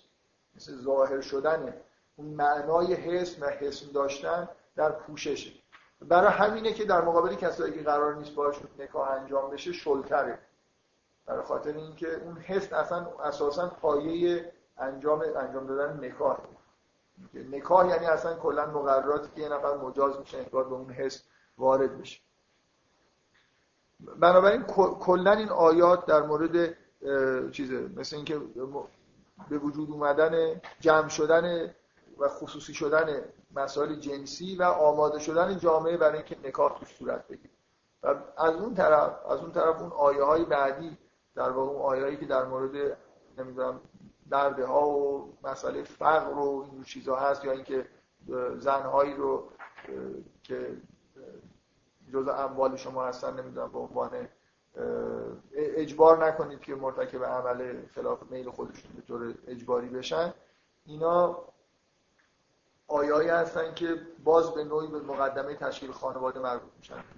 توضیح اگه یادتون باشه توضیحی دادم باز فضای اونجا فضای اون آیا اینه که ما جلوی در واقع مشکلاتی که قدرت اجتماعی متمرکز شدن قدرت در بیرون خونه بیرون افراد می‌تونه در تشکیل یه بیت مستقل داشته باشه رو داریم رفت اینکه بیت باید به استقلال مالی داشته باشه. اگر مرد مثلا مخصوصا مردی که در نماد قراره که نماد مثلا قدرت باشه توی خانواده ای که تشکیل میشه مخصوصا قدرت مالی که مدام روش تاکید میشه نتونه در واقع این استقلال رو داشته باشه. مثلا برده باشه برای کسی دیگه بیاره کار قدرتش در اختیار کسی دیگه است. یه جوری توی اون بیتی که داره تشکیل میشه یه خلالی وارد میشه. به اضافه اینکه اگر زن قبلا به دلیل همون دخالت اون قدرت اجتماعی قراردادهای اجتماعی که وجود داره مجبور به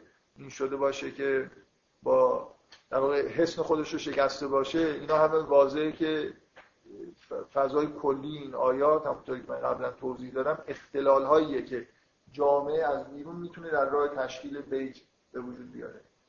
نکاح زن نباید زن باید حسن داشته باشه تا نکاح معنی پیدا بکنه. حسن به معنی واقعی از معنوی. برای برای همینی که زنی که مرتکب زنا شده میگه باش ازدواج نکنید. چون نکاح باش معنی نداره وقتی حس وجود نداره. و هم حس می‌تونه توسط چیز از بین بره توسط جامعه از بین بره. اینجا به این داره اشاره می‌کنه. و همین که جامعه می‌تونه جلوی استقلال مالی مرد رو بگیره بنابراین اون ورود به اون حس هم در واقع دچار اشکال میشه. بنابراین به وضوح اون قطعه سوم مجموعه در واقع احکامی هستن که به طور کلی دارن به این فضای موجود اشاره می‌کنن که جامعه به دلایلی به دلیل تمرکز و قدرت توی با قراردادهای اجتماعی می‌تونه مانع استقلال خانواده و تشکیل خانواده به معنای واقعی کلمه بشه. این سه تا در واقع حکمی بود که قبلا قبل از اینکه اون تمثیل شروع بشه اومدن من می‌خوام در واقع اینجوری بحث رو ادامه بدم. شما, وقتی که این آیا تمثیلات تموم میشه و اون قطعه ای که مربوط به اعراض بعضی از مؤمنین از بعضی از افراد اطراف پیغمبر از احکام هست میاد سه قطعه حکم دیگه داره. اولیش اینه که یه اتاق مخصوصی داشته باشید که هر کسی نتونه واردش بشه باید اذن بگیرن حتی تو خونه خودتون. این در ادامه اون قطعه اول اونجاست که آدما نباید وارد خونه بشن دیگه. مثل اینکه اولین حکم در مورد اینه که شما نباید وارد خونه بشید به مؤمنین داریم از خارج وایستادیم داریم حکم بررسی می‌کنیم. بعد در مورد مؤمنین که حالا خودتون باید یه اتاقی داشته باشید نذارید دیگران بیان. یعنی هم وظیفه از طرف شماست که نرید و بعد اینکه در یه جاهایی نذارید کسی بیاد. باید مقررات بذارید که اجازه بگیرن از شما. بنابراین اینکه خیلی خیلی بدیهیه که این در ادامه اون قطعه است در تکمیل انگار اون قطعه است. از یه جوری دیگه ای داره نگاه می‌کنه.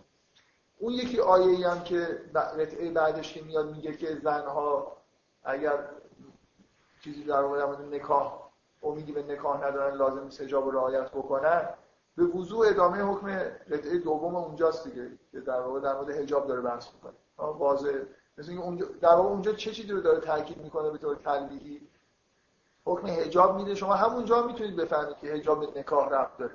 یعنی که همون آدمایی توی اون مرحله وسط وجود دارن که نمیشه باشون ازدواج کرد. محارم دیگه. حجاب در مقابل یعنی اگه نکاحی وجود نداره یه آوانسایی میشه از نظر حجاب داره. اینجا هم همین رو داره میگه دیگه. میگه اگر شما از نظر سن و شرایطتون به جایی رسیدید که اصلا نکاح دیگه براتون ممکن نیست یا امیدی بهش ندارید بنابراین انگار همه مردم محرمتون میشن. به این معنا که دیگه شما حسی ندارید که جلوی کسی اگه ظاهر بشید بخواد بیاد با شما نکاح انجام بده پس می‌تونید حجاب بردارید پس به وضوح قطعه دوم در ادامه قطعه سومه. پس به وضوح قطعه سوم باید در ادامه قطعه سوم باشه.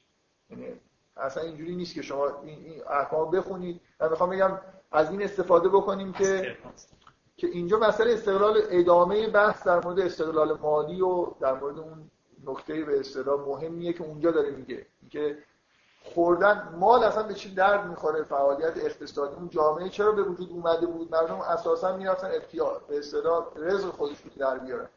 بنابراین اقتصاد اصلا از اینجا به وجود اومد که ما احتیاج به خوراک داشتیم. بیشتر همینه دیگه بریم مثلا شکار و زراعت بکنیم. بعد نمی‌دونم املاکی داشته باشیم که بگیم مثلا مالکیت به وجود بیاد ابزار تولید داشته باشیم. همه اینا فعالیت های معیشتی درست؟ بنابراین اینجا باید دنبال من می‌خوام بگم که این نشانه خیلی واضح از اینکه این توضیحات اولیه‌ای که دادم نه توضیحات دومی هستن که به فضای سوره نزدیک دارن. یعنی مسئله جلوگیری کردن از اینکه آدما بیان توی بیت های دیگران غذا بخورن مثل گذاشتن یه رسمی در جهت همون استقلال مالی خونه است با ترجمه که خوردن مهمترین در واقع function یه که توسط اون فعالیت های بیرون خانواده توی جامعه در واقع بهش می‌خوایم برسیم. درست؟ ممکنه ما الان حس رو خیلی نداشته باشیم ولی خب چیز خیلی بدی این استدلال تایید میشه با اینکه برای اعما و اعرج و مریض میگه که حرجی نیست. چرا؟ برای خاطر اینکه این در واقع اینا دلایلی دارن که آدم می‌تونه به اینا غذا بده. ببینیم چیزی خطری که تهدید می‌کنه اینه که یه آدمی مثلا فرض کنید یه ژاندارمی در خونه یکی رو باز بکنه بره توش در حالی کنه راضی نیستن غذا بخوره. یه چیزی خلاف میل اون خانواده استقلال رو از بین ببره بیاد اونجا در حالی خودش آدم سالمیه. مثل اینکه مثل انگل آدمایی به وجود میان که مثل انگل دارن زندگی می‌کنن. و این در خونه ها انگار براشون چیزی اون حسن خونه ها رو میشکنن میرن از امکانات اقتصادی دیگران دارن استفاده می‌کنن. در واقع این, این تاییدی برای اونایی که معلولا مشکلات جسمانی دارن و بنابراین نمی‌تونن خوب کار بکنن اشکال نداره اینا بیان از خونه دیگران غذا بخورن. درست؟ این خیلی با اون مسئله اول ارتباط برقرار نمی‌کرد. یعنی خود این آیه بدون ارجاع به قبلا با اینکه مثلا فرض کنید خوردن نمی‌دونم با جنسیت زنان مربوط و این حرفا می‌شد این سوال کرد که مثلا چرا یه آدمی که نقص عضو داره اینجا مستثنا شد. بنابراین خود این آیه به نوعی تایید می‌کنه محتواش که ما باید اینجوری نگاه بکنیم که این آیه در ادامه در واقع یه به نظر من یه آیه در حد دیگه چجوری بگم مثل به دلیل این تکرار زیاد بیوت اوج تاکید روی مسئله استقلال خانواده است. واقعا مثل پایان سوره است یا معمولا پایان هر داستانی اون اوجش در لحظه آخر که نیست. یه خورده مونده به لحظه آخر داستان به اوج خودش می‌رسه. بعد همیشه همینجوری دیگه. مثلا شما یه شما یه فیلم جنایی که دارید می‌بینید دقیقا در لحظه آخر که ماجرا حل نمیشه. حل میشه بعد یه چند دقیقه هم شما مثلا برای اینکه به آرامش برسید برای اینکه راحت مثلا سالن فیلم که دارید می‌بینید فیلم های وسترن دوئلش مثلا اون آخرش دو تا مقابل هم قرار می‌گیرن میگن یه میگن توی به اصطلاح هر داستانی یک داستان جذابی که قرار مردم جذب بکنه یک کانفرانتیشن وجود داره. یعنی از اول مثلا باید فکر بکنید که اون حتما باید یه خورده مونده به آخر نه خیلی زود نه خیلی دیر. یعنی یه جوری یه جایی قرار خیلی دیرش این اشکالی داره برای اینکه همونجا مثلا یارو دوئل که زد کشت تموم بشه مثلا. شما در حالی که هنوز توی حالت هیجان هستید. یه چیزی آخر مثلا مخصوصا فیلم ها خیلی اینو رعایت می‌کنن. اون آخرش دو سه دقیقه آدما مثلا دوباره دارن جمع بشن به آرامشی برسن. مثلا اون نبرد تموم شده و بعد حالا مثل یه با یه با شیبی ملایم بیاین از داستان بیاین بیرون. و فیلم ایرانی ازدواج می‌کنن فیلم ایرانی یه خورده مونده به آخرش مثلا ازدواج می‌کنن. یا آره به هر حال ببین من می‌خوام بگم اینجا یه جوری نقطه اوج این سوره است. از نظر تاکید کردن روی اون محتوایی که همه این سوره داره. و این تاکید خیلی خیلی زیادش روی واژه بیوت واقعا همچین حسی داره. شما نمی‌تونید این سوره رو بخونید. مثل مثل من حالا نمی‌خوام با مسامحه مسامحه دارین حرف بزنم مثل اینکه یه نفر تا اینجا اگه نفهمیده دیگه دارن با پتک میکوبن. میگن مثلا این دیگه غذا هم نمی‌تونید برید تو خونه مردم مثلا بخورید. به غیر از بیوت مثلا آوا کن. مثلا فهمیدید نه بیوت هی مثلا مدام این کلمه بیوت که شما از تصویری مثل اینکه دارید از هی خونه خونه ها رو دارید می‌بینید دیگه. جدا جدا. این خونه اون خونه. اینکه خونه مادرت با خونه نمی‌دونم خالت فرق می‌کنه. این حسی که تو این سوره هست. شاید از نظر تاریخی به نوعی از یه جایی به قبل اصلا این بیت واقعا معنی نداشته. در دوران غار نشینی که نمی‌شد حرف از بیت به اون صورت زد. حالا اگه این اسناد تاریخی درست باشه یعنی یه جایی مردم دارن همه با هم زندگی می‌کنن. یه مقدار پیشرفت که به وجود اومد امکان استقلال آدما از هم دیگه. اینکه ایل و تبار همه مثلا پدر و پدر بزرگ و مادر و مادر بزرگ و همه خانواده توی یه چادر بزرگ مثلا زندگی بکنن اینجا که بیت به اون معنایی که تو این سوره هست یه کمتر امکان شکل گرفتن هست هرچند یه اتاقی برای هر زن شوهری تخصیص داده شده یه جای خصوصی. ولی اینجا واقعا ببینید این تاکید روی اصلا محتوای آیه رو بذارید کنار. این الفاظ رو نگاه کنید. بیوت آبائکم امهاتکم پدرانتون مادرانتون خالهاتون دایاتون انگار داره مردم رو یه جوری تشویق می‌کنه به اینکه بیت خانواده ها حتی اگه خیلی نزدیکن برادر خواهر همین جدا باشن. بیت ها از همدیگه یه جوری جدا بشن و بیت ها استقلال داشته باشن. بنابراین به نظر من واضحه با این همه تاکیدایی که توی این به واژه بیت هست با این موضوع اعما و اعرج این آیه یه آیه با تاکید بسیار بسیار زیاد و غیر معمول. یعنی من فکر می‌کنم همین الان هم ما به جایی نرسیدیم که برای بیتی همچین چیزی قائل باشیم توی جامعه های مدرن که حالا به هر حال مردم امکان استقلال خیلی خوبی پیدا کردن. به جایی نرسیدیم. اون اونجوری که انگار این سوره می‌خواد و داره تاکید می‌کنه بیت یه معنی مستقل از جامعه باشه یه واحدی که هیچکی نمی‌تونه بره توش نمی‌تونه از توش در بیاد نمی‌تونه بره غذا بخوره. مثل واقعا هر بیت توی این سوره یه جوری مثل قلعه است. مثلا دیوار بلندی داره باید اجازه یکی بیرون قلعه وایسته یه عبور بگیره. یه حالت خاصی داره دیگه مخصوصا این آیه. این آیه اوج تاکید کردن روی استقلال بیت نسبت به جامعه افراد. مثلا آدما نمی‌تونن وارد بیت دیگران بشن به غیر از مثلا این موارد خیلی خاص. هرچند آخرش نهایتا میگه او صدیقه کن. برای تو روابط دوستانه. مثلا هم یعنی این حالتهایی که الان ما داریم کم بیش اینجوریه دیگه. به زور کسی نمیره خونه. این خونه دیگری غذا بخوره. ولی ولی آیه از نظر فضای آیه جدای از اینکه چه حکمی رو داره بیان می‌کنه حس خیلی خیلی خاصی داره از نظر اینکه داره تاکید می‌کنه روی استقلال مالی استقلال اقتصادی بیت مخصوصا. و این دقیقا این ادامه اون قطعه سومیه که اونجا در واقع اختلالایی که اختلالایی که مشکلات اقتصادی اجتماعی می‌تونست برای ایجاد نکاح به وجود اومدن بیت رو اونجا داشت می‌گفت. اینجا انگار یه جوری بعد از اینکه بیت به وجود اومده داره در مورد اون آیه اول هم همین جوریه دیگه. یه بار شما از بیرون نگاه می‌کنید که دارید مثلا توی جامعه هستید مثلا وارد یه جایی دارید میشید یا نمیشید. یه بار یه بیتی تشکیل شده حالا داره در مورد احکام داخل بیت صحبت می‌کنه. یا کلا اون احکام سه تا حکم اول که متناظر این سه تا حکم هستن یه جوری خارجی ترن این احکام داخلی ترن. در مورد قواعد داخل خونه بیشتر.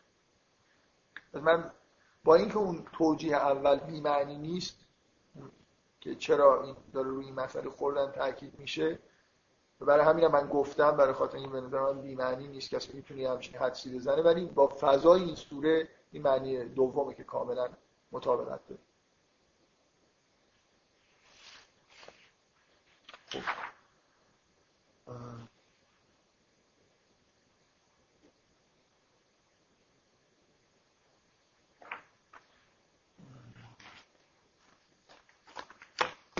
یه نکته ای بگم. یه, یه چیزی می‌خواستم در مورد کلا معنی سوره و اینکه چه کی میشه آدم به اصطلاح یه جور ادعا بکنه که سوره رو فهمیده حرف می‌خواستم بزنم که حالا فعلا این جلسه نمیگم ولی یه نکته می‌خوام بگم در مورد این مسئله مهارم.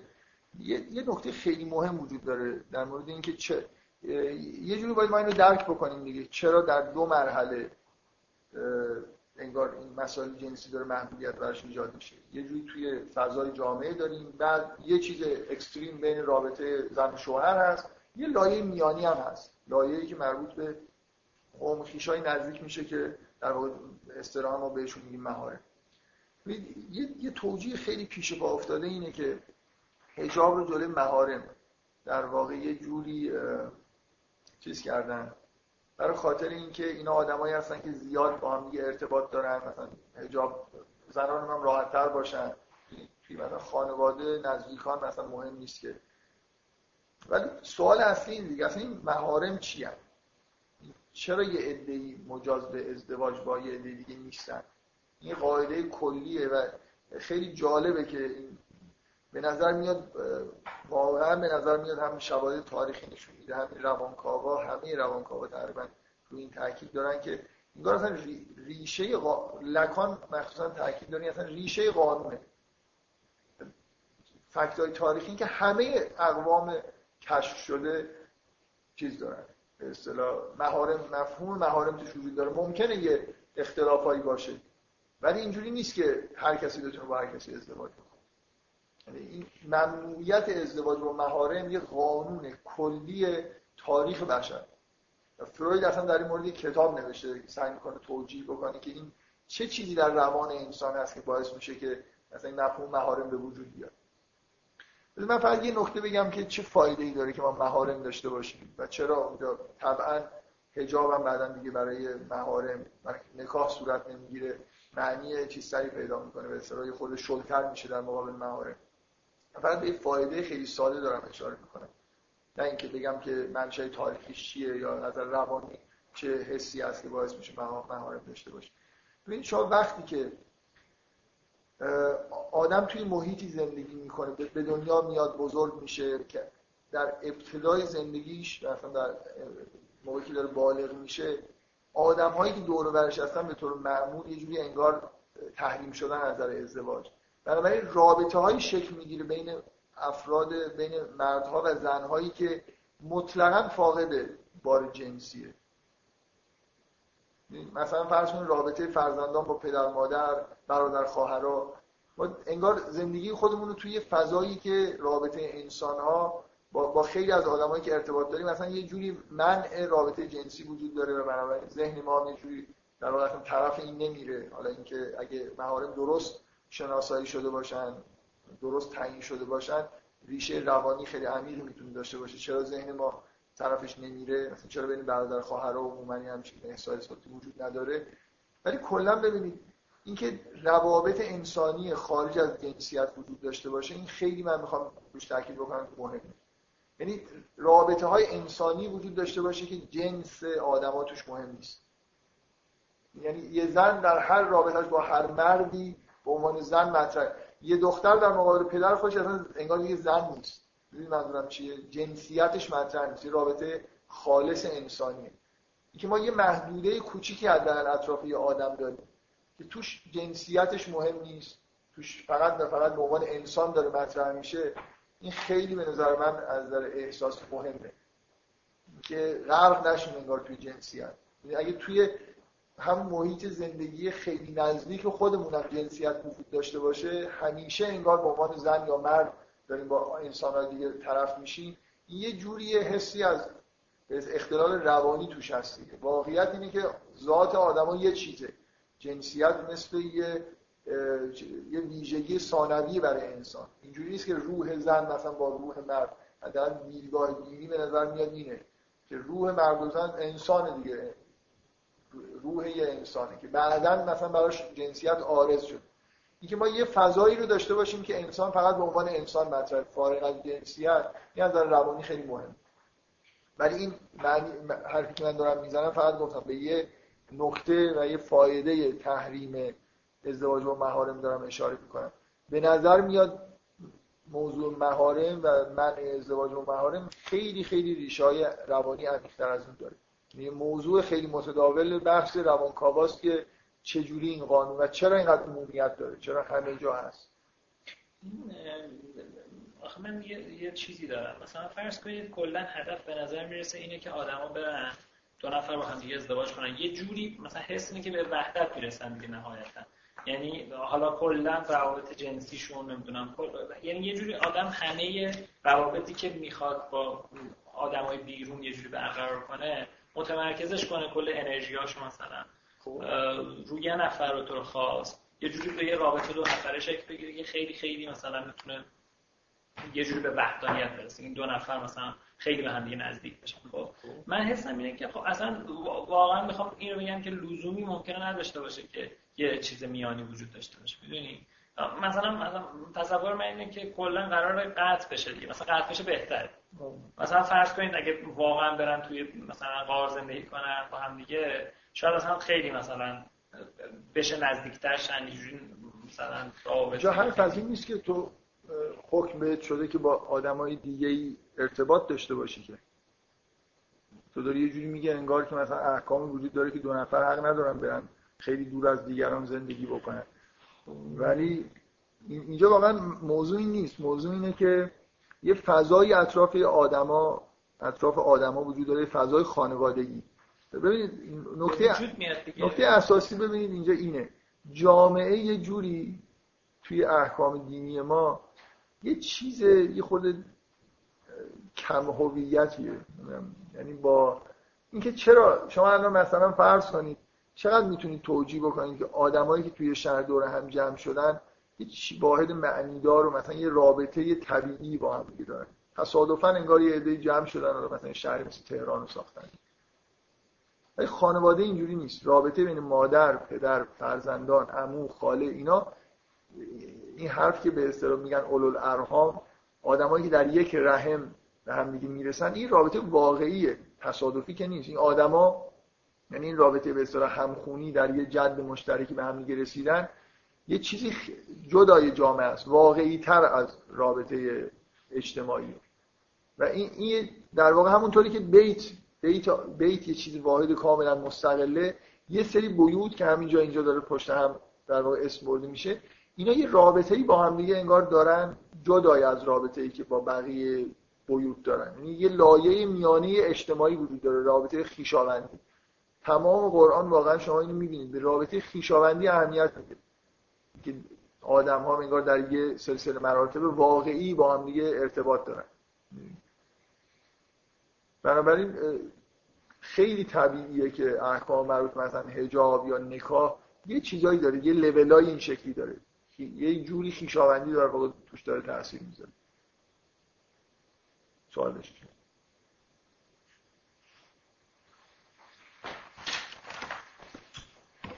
الان نظر موقعیت امتحانات در چه وضعی هست؟ شریف هم داره امتحان ادامه